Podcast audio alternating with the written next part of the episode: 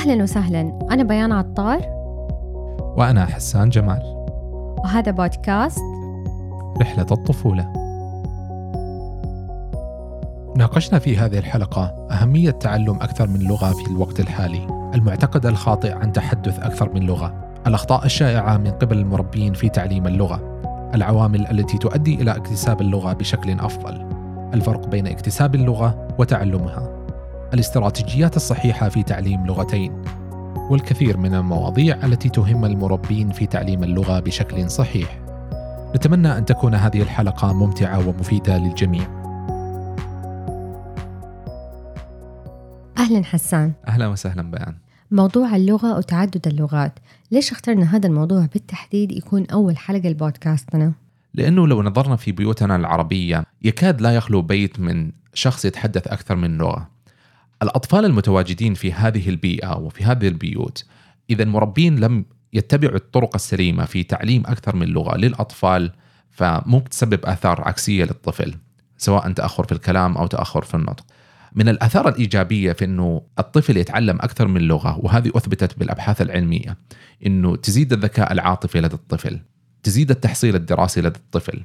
بالإضافة إلى الانفتاح على معارف أخرى وفرص وظيفية أكثر في المستقبل تكون متوفرة لدى الطفل الذي يتعلم أكثر من لغة. في معتقد خاطئ أنه تعلم أكثر من لغة يسبب تأخر في النطق والكلام لدى الطفل وهذا الشيء تم نفيه بالأبحاث العلمية. طب اليوم في الواقع فعلا في أشخاص قاموا بتعليم أطفالهم بأكثر من لغة سواء في الوطن العربي أو حتى في الغربة؟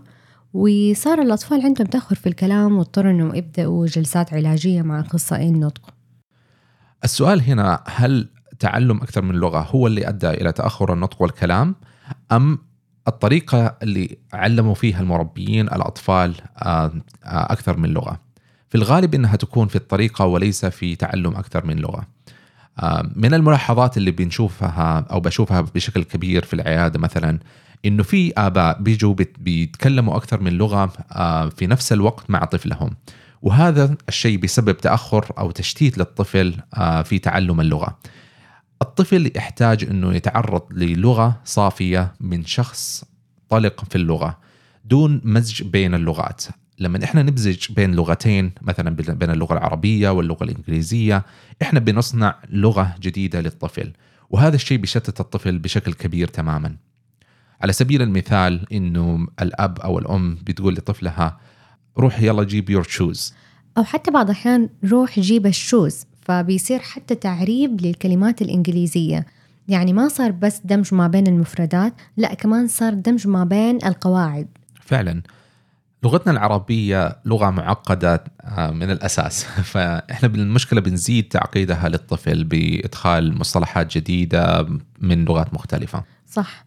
برضو من الأخطاء الشائعة اللي هي البيبي توك اللي هي تدليع الكلام للطفل. فمثلا نقول له يلا ناكل النمنم يلا نشرب المومو يلا ناكل الكوكو. فالطفل كده يصير عنده كسل. لسانه يصير مرتاح على الكلمات السهلة أكثر من كلمة مثلا طعام. ليش يقول كلمة طعام؟ مومو أسهل كوكو أسهل.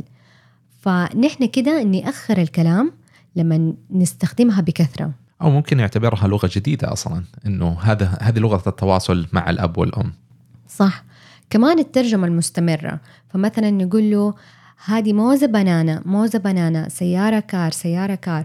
المشكلة لما نحن نترجم بشكل مستمر عنصر الموزة مرة يصير موزة مرة بنانا مرة موزة بنانا بهذا الشكل اسم مركب. فهو لما يستحضره في مخه فمرة تكون ما هو عارف إيش يستخدم هي موزة ولا بنانا ولا موزة بنانا بالإضافة إنه نحن عندنا في اللغة العربية تصريفات أكثر فبعض الأحيان يستخدم أحمر بعض الأحيان حمراء بعض الأحيان موزة بعض الأحيان موز نقول فيصير عنده لخبطة هو يستخدم إيش ولا إيش. فالأفضل إنه نحن نفصل تماما بين اللغتين يا عربي يا إنجليزي. وحنتكلم بعدين كيف ممكن نعلم لغتين في نفس الوقت بدون ما نعمل هذه الأخطاء. فعلا.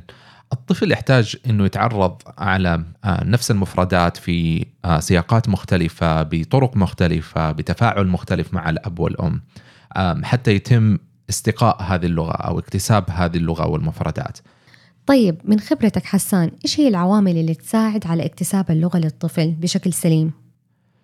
الدراسات أثبتت إنه في عوامل معينة تساعد في اكتساب اللغة لدى الطفل سواء كانت لغة واحدة أو لغتين من أهم العوامل طلاقة الوالدين في تحدث اللغة. آه، فإذا أنت ما كنت متقن للغة معينة سواء إذا كانت اللغة الإنجليزية تبى تعلمها لطفلك وأنت ما أنت متقن لهذه اللغة. فمن الأفضل إنك أنت تتكلم باللغة اللي أنت منطلق فيها. مساعدة الطفل على التعبير عن مشاعره من قبل الأبوين. مثال لذلك أنه إذا الطفل كان بيبكي خاصة هذه الأعمار ما قبل السنتين الأطفال ما قبل السنتين يستفيدوا بشكل أكبر في التعبير عن مشاعرهم. مثلا إذا الطفل بيبكي فأنت بتقول له حبيبي أنت بتبكي للسبب الفلاني. أو بشكل آخر مثلا إذا هو بيبكي عشان جيعان فأنت بتقول له أنت أنت بتبكي عشان تبغى أكل. طب الطفل حيفهم في هذا العمر؟ الطفل يستقي اللغة أو يكتسب اللغة من اليوم الأول من ولادته. لأنه بناء اللغة ما حيتم إلا ببناء الرصيد المعرفي واللغوي عند الطفل. يعني حتى لو هو ما كان بيفهم عادي نحن نكلمه بشكل مستمر عشان يستقي اللغة. بالضبط. وهذا بناء على النقطة اللي أنت قلتيها اللي هو البيبي توك. فالبيبي توك ما بيزود الطفل بأي حصيلة لغوية يقدر يبني بيها ويقدر يعبر عن مشاعره فيها.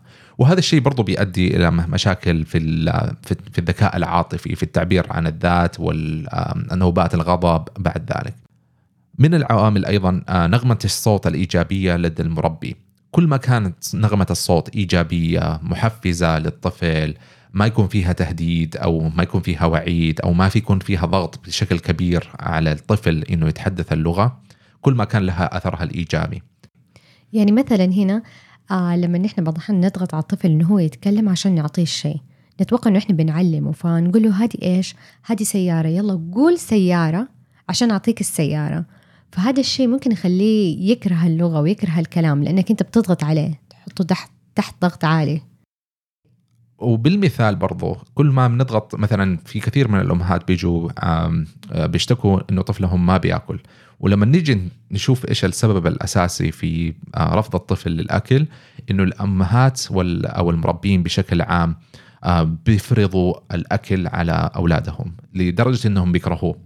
فحصل الآن ما يسمى بال negative association أو الربط السلبي بين الأكل أو اكتساب اللغة. فموضوع الإجبار هو موضوع سلبي يؤدي إلى نتائج عكسية في جميع النواحي لدى الطفل سواء كلام أكل إلى آخره. ممكن نسوي حلقة خاصة عنه إيش رأيك؟ ممتاز. بالإضافة أنه أنا سمعت أنه الضحك يساعد على تعليم الطفل بشكل أفضل. كل ما كان الطفل مبسوط وسعيد وبيضحك. هذا الشيء يخليه منفتح أكثر ومستقبل أحسن للمعلومات بشكل عام واللغة بشكل خاص. فعلا. أيضا من العوامل مشاركة الكتب مع الأطفال آه، تطور اللغة بشكل كبير جدا. عاد كتب الأطفال هذا تخصصي. ممكن نعمل حلقة خاصة عن كتب الأطفال. بشكل عام إنه نحن نختار الكتاب المناسب لعمر الطفل بالاضافه إنه نحن ما نكرر خطأ الدمج لأنه فعلا حتى مع الكتب ممكن بعض ندمج يكون الكتاب باللغة الإنجليزية فنقول له هذا كار هذه قطة أو هذه كات إلى آخره. لكن نحن هنا في الغربة بعض الأحيان ما عندنا الرفاهية إنه نحن نشتري كتب عربية. فاللي بيصير إنه أنا بجيب الكتاب الإنجليزي وكل مرة أقول لولدي هذا الكتاب باللغة الإنجليزية لكن أنا حتكلم بالعربي. ونفس الشيء أفصل تماما ما بين كلامي والمكتوب. يعني هذه ما تعتبر أفضل طريقة وما هي طريقة مثالية. لكن خلينا نقول في حالة الاحتياج زي وضعنا. أو آه، مثال على الكتب اللي أحبها جدا اللي هو الكتب المصمتة كخيار جدا ممتاز في تعليم اللغة. يساعد الطفل ويساعد المربي على اختلاق قصص جديدة في كل مرة ما هم ما هم ملزومين بالنص. فهذا الشيء يساعد بشكل كبير في تعليم لغة أخرى سواء كانت بتعليم المفردات أو بتعليم القصص. ممتاز. أو حتى اللي ما عندهم هذا الخيار الكتب الصامتة ممكن نحن نطبع صور من الإنترنت وتكون متناول يدنا ونتكلم عنها. يعني نعمل كتاب منزلي. فعلا. فبشكل مختصر الأطفال يحتاجوا يسمعوا ويتفاعلوا مع كمية كبيرة من الأحاديث عن تجارب سابقة أو أحاديث تفاعلية مع الأب والأم. تحتوي على الكثير من المصطلحات والمفردات من مصدر يتحدث اللغة بشكل منطلق وسليم وبنغمة إيجابية ودون خلط بين لغتين. بيان الآن آه، المربيين عندهم تساؤل. نبغى نعلم طفلنا أكثر من لغتين بس إيش هي الاستراتيجيات المناسبة في تعلم أكثر من لغة للطفل؟ حسب علماء اللغة الآن في ثلاث استراتيجيات سليمة لتعليم اللغات في نفس الوقت. أول استراتيجية هي أب واحد لغة واحدة. الاستراتيجية الثانية هي المكان والزمان. الاستراتيجية الثالثة هي لغة الأقليات في المنزل. نجي للاستراتيجية الأولى اللي هي لغة واحدة لكل مربي للأم والأب. هذه مناسبة للأشخاص المتزوجين من لغتين مختلفة وجنسيتين مختلفة. فمثلا الأم من لغة إنجليزية والأب من لغة عربية. فيصير فصل تماما من البداية. للطفل. الأم تتكلم معاه بس بالإنجليزي والأب يتكلم معاه بس بالعربي. آه في حالة إنه مثلا خلينا نقول الأم تتكلم فرنسي الأب يتكلم عربي في حالة إنه الأم والأب متقنين للغة الإنجليزية إنها هي تكون لغة مشتركة بينهم يصير هنا في لغة ثالثة مشتركة للطفل. نيجي للاستراتيجية الثانية اللي هي المكان والزمان واللي تعتبر من أسهل أسهل الاستراتيجيات لأنها مرنة. وما تربط الشخص يعني في حالة إنه نحن التزمنا بالاستراتيجية الأولى ترى صعبة. سهلة للناس اللي هم أصلا متحدثين أصليين للغة بس كون إنه مثلا في حالتنا نحن أنت تلتزم فجأة باللغة الإنجليزية على مدى طويل حيكون ممكن صعب ومرهق. لكن في حالة الاستراتيجية الثانية المكان والزمان نحن هنا بنختار المكان المناسب لممارسة اللغة الثانية. بنختار الزمان المناسب لنا في ممارسة اللغة الثانية. مثلا نختار إنه فقط في غرفة الألعاب نتكلم بالإنجليزي وبقية أنحاء المنزل نتكلم بالعربي. هذا تحديد مكان. أو مثلا نختار نشاط. فقط وقت الرسم نتكلم بالإنجليزي وبعدين بقية الأنشطة بالعربي. أو نختار مثلا نشاط الطبخ. أو نختار مثلا بس جلسة السيارة. نحن وقت الطريق هذا نتكلم بالإنجليزي. أو نختار يوم في الأسبوع مثلا في الويكند. أو نختار يا ساعة في الصباح ساعة في المساء. فشايف كيف المرونة؟ وكل مرة نحن بنشوف إيش المناسب ونغير على حسب المناسب لنا كأسرة. لقينا إنه والله صعب إنه نحن نمارس الإنجليزي في السيارة. فببساطة نحن نلغي النشاط هذا ونبدل نشاط ثاني ممكن يكون وقت الطعام. نجي للاستراتيجية الثالثة اللي هي لغة الأقليات في المنزل وهذه مناسبة جدا في بلاد الغربة والابتعاث زي وضعنا. بمعنى إنه نحن بنتكلم عربي بس في البيت وولدنا لما بيروح الحضانة أو المدرسة بيتلقى اللغة الإنجليزية من هناك. يرجع البيت عربي ما بنتكلم معاه إنجليزي أبدا. في البداية كانت عندنا مخاوف وكانت تجينا نصايح إنه أتكلمي مع ولدك إنجليزي في البيت يا بيان عشان لما يروح الحضانة ما يصير متأخر عن أصحابه في الإنجليزي. بس اللي صار عكس تماما لأني أنا كنت متسلحة بهذه المعلومات موضوع الاستراتيجيات وكنت مقتنعة فيها. واللي صار إنه ولدنا لما راح الحضانة الحمد لله ما صار عنده تأخر في الإنجليزي بسبب إنه لغته الأم قوية. والدراسات أثبتت إنه كل ما كان الشخص قوي في لغته الأم امتصاصه للغة الثانية يكون أسرع. من المهم إنه المربي ينتبه إنه إذا بيستخدم لغة معينة مع الطفل إنه يكون جدا مرتاح معها، إحنا ما نبغى نبني حاجز ما بين المربي والطفل. الطفل إذا كبر على لغة معينة وارتاح معاها بشكل أكبر الآن ممكن يصير في فجوة ما بين المربي والطفل. فمن الأفضل إذا أنت حابب تبدأ من أحد الاستراتيجيات هذه إنك من المهم جدا إنك أنت ترتاح مع اللغة اللي أنت بتتحدث فيها مع الطفل.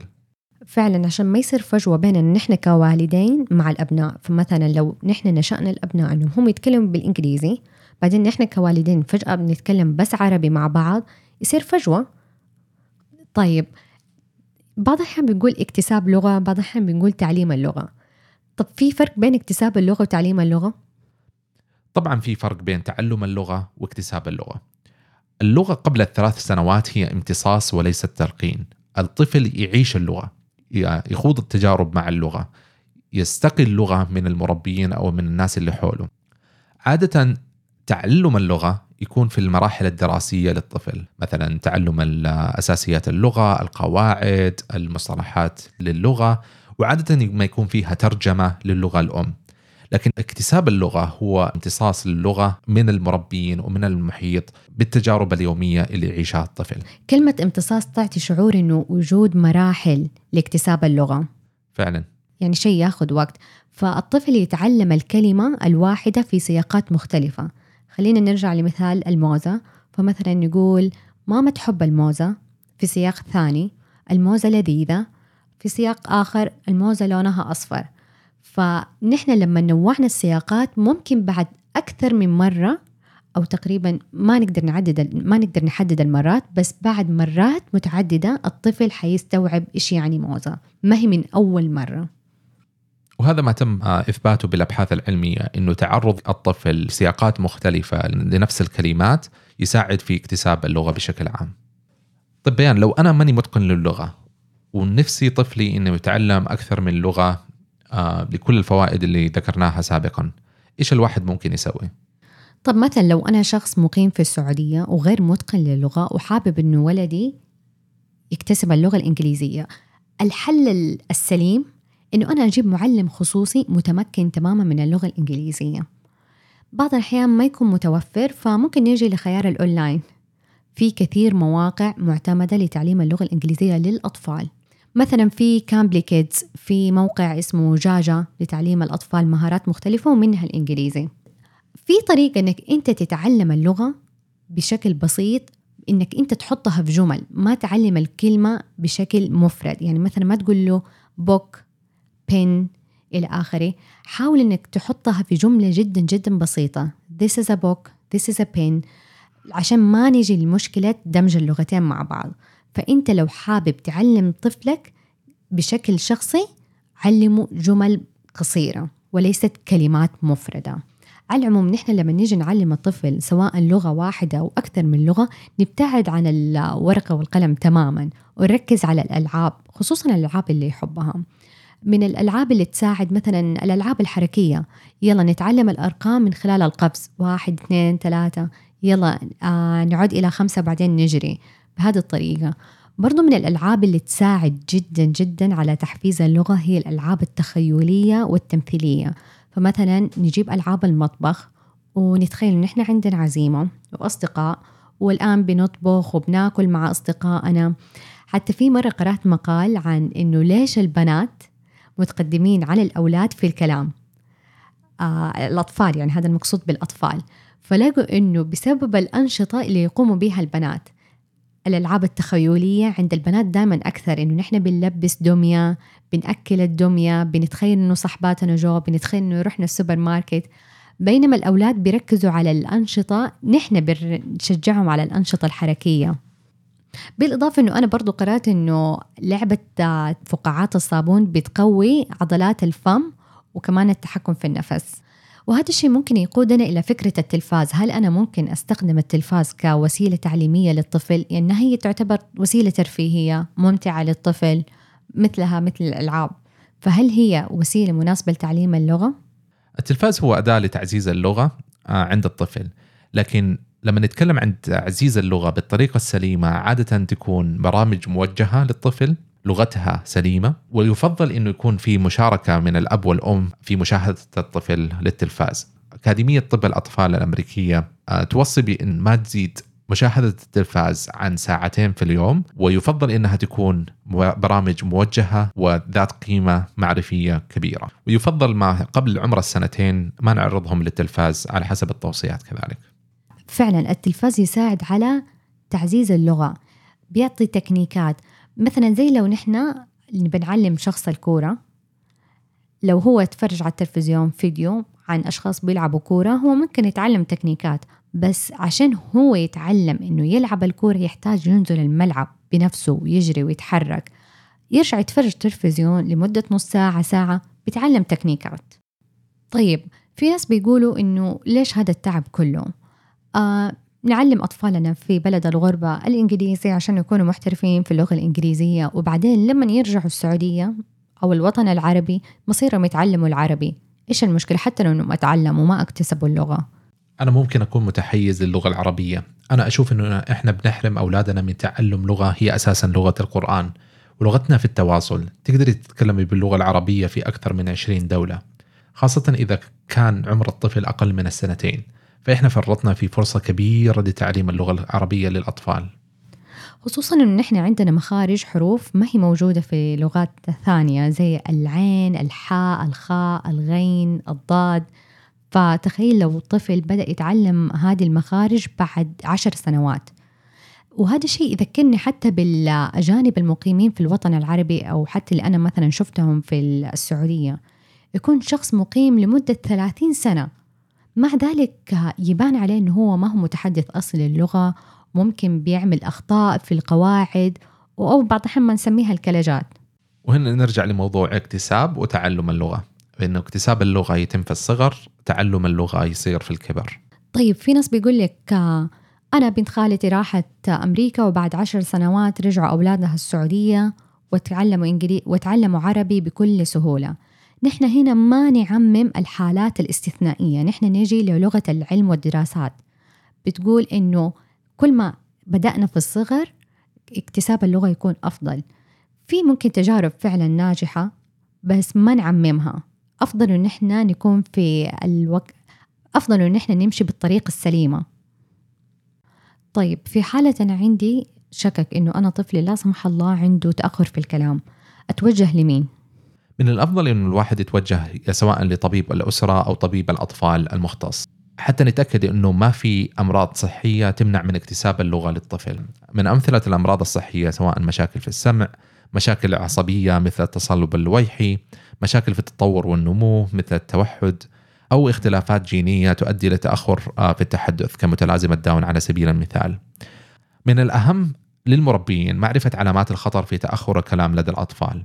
وتبدأ بيان من عمر الشهرين عندما الطفل ما يستجيب للأصوات اللي من حوله أو إنه ما يصدر أي صوت غير صوت البكاء اللي هي نسميها أصوات المناغاه عند الأطفال. في عمر الست شهور الآن الطفل يبدأ يتجاوب مع الأب والأم أو المربي آه، ويبدأ يصدر صوت الباء. فالآباء الآن يفرحوا إنه آه، قال الطفل بابا قبل ما يقول ماما لكن آه، في التطور والنمو الطفل يبدأ يقول ماما في عمره تسعة شهور فهذه من علامات الخطر الثانية. إذا الطفل ما بيقول حرف الدال والميم في عمر التسعة شهور فهذا في تأخر في النطق والكلام ولازم مراجعة الطبيب. في عمر ال 12 شهر حيبدأ يقول ماما وبابا وهي معنية للأب وللأم بشكل أكبر. في عمر ال 18 شهر الطفل يبدأ يتكلم من 10 إلى 25 كلمة. إذا كان الطفل بيتعلم أكثر من لغة فإحنا نجمع المفردات اللي بيتحدث فيها باللغة الأولى مع اللغة الثانية. فمش شرط إنه يتحدث 10 إلى 25 كلمة في اللغتين. طب في حالة إنه هو كان بيدمج الكلام في نفس الوقت هل هذا الشيء يعتبر خطأ ولا نخليه يستمر عادي؟ إذا الطفل فعله ما نرده في هذا الشيء بالعكس نكمل معاه باللغة اللي إحنا بنتكلم معاه فيها آه، بشكل آه، دائم. يعني ما أجلس أصلح له إنه يا تتكلم عربي يا تتكلم إنجليزي زي ما الحال معانا. لا. في حاجة نسميها ال code switching آه، عند الأطفال. فالطفل لما يبدأ يتكلم معاه شخص باللغة العربية حيبدأ يقلب على اللغة العربية. إذا في شخص بيتكلم معاه باللغة الإنجليزية فحيبدأ يتكلم معاه باللغة الإنجليزية. إذا عرف الطفل إنه الشخص اللي بيتكلم معاه يتكلم لغة عربية وإنجليزية فممكن يتكلم اللغتين مع بعض. ف... فعادي نخليه إنه هو يتكلم والهم الاستمرارية بس نحن ما نعمل هذا الخطأ. بس هذا الخطأ أو هذا الشيء مسموح عند الطفل. فعلا.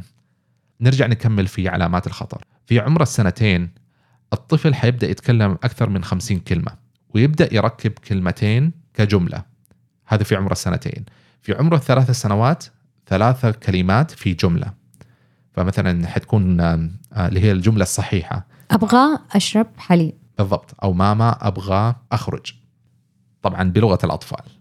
في عمر الأربع سنوات الطفل يبدأ يحكي القصص لكن القصص ما تكون في سياقها الزمني الصحيح. في عمر الخمس سنوات الطفل يبدأ يحكي القصص في سرد زمني صحيح وباستخدام المفردات الصحيحة في سرد القصة. تعرف هذا الجدول مفيد في إيش؟ هذا الجدول يخلينا ما نرفع سقف التوقعات. بعض الأهالي بيتوقعوا أنا طفلي ما بيتكلم أو متأخر في الكلام بسبب توقعاتهم العالية. يعني مثلا يتوقعوا من طفل عمره سنة ونص يركب كلمتين مع بعض أو جملة قصيرة. فنحن الأفضل نخلي توقعاتنا ماشية مع الإطار الزمني الصحيح. بالإضافة أتوقع موضوع المقارنات من المواضيع اللي تخلينا نحن نظلم أطفالنا في اللغة خصوصا. آه مثلا ولد خالته بيتكلم كلمات أكثر. ولد عمته بيعمل جمل أفضل بنطق سليم أكثر موضوع المقارنة ممكن يكون مفيد للأهالي إذا شافوا في اختلاف كبير ما بين طفلهم في عمر الثلاث سنوات مثلا مع طفل آخر المهم إنه يرجعوا للطبيب على أساس إنه يتأكدوا إنه ما في تأخر أو ما في علامات خطر في التحدث والكلام. ممتاز. طيب حسان نحن هنا ما نبغى نلوم الآباء والأمهات اللي صار عند أطفالهم تأخر في الكلام والنطق، حتى ما نبغاهم يشعروا بتأنيب ضمير، نحن هنا نبغاهم يتنبهوا للأخطاء اللي قد تكون سببت هذا التأخر ويستفيدوا من هذه الإخطاء مع الأطفال الجايين بعد كده إن شاء الله. الأهم إنه ما يتغيروا فجأة على الطفل يعني يسمعوا للحلقة ويتحمسوا مرة وفجأة قرار إنه في البيت عربي وممكن تصير صدمة عند الطفل. الأفضل طبعا استشارة الشخص اللي هم مستمرين معاه ويشوفوا كيف يبدأوا بالتدريج وطريقة مناسبة لهم. بالضبط صح. وسواء عربي أو إنجليزي أو أي لغة أخرى الأهم من الذكاء اللغوي هو الذكاء العاطفي والشخصي. اللغة هي مجرد وسيلة لإيصال معلومة لإيصال مشاعر للتواصل مع الناس الآخرين. مثال على كلامك لما الطفل يكون شاعر بالخوف يكون عنده قدرة على فهم مشاعره وتسميتها وتوصيل هذه المشاعر بالاسم الصحيح للأهل هذا أهم بكثير من أنه هو يكون فصيح جدا وخالي من الأخطاء في الكلام بلغة محددة. قبل ما ننهي الحلقة حنشارككم أهم ثلاث نقاط تكلمنا فيها اليوم. النقطة الأولى تأخر الكلام ليس بسبب تعليم أكثر من لغة في نفس الوقت بل نتيجة تعليم قاطئة في حالة عدم وجود مشاكل صحية. النقطة الثانية من المهم اختيار الاستراتيجيات المناسبة لظروفكم من الاستراتيجيات الثلاثة التي ذكرناها. النقطة الثالثة تعلم اللغة ليس كاكتسابها من الصغر. حلقتنا الجاية عن الرضاعة الطبيعية والرضاعة الصناعية. شاركونا أسئلتكم وتجاربكم على مواقع التواصل الاجتماعي. وانتظرونا قريباً.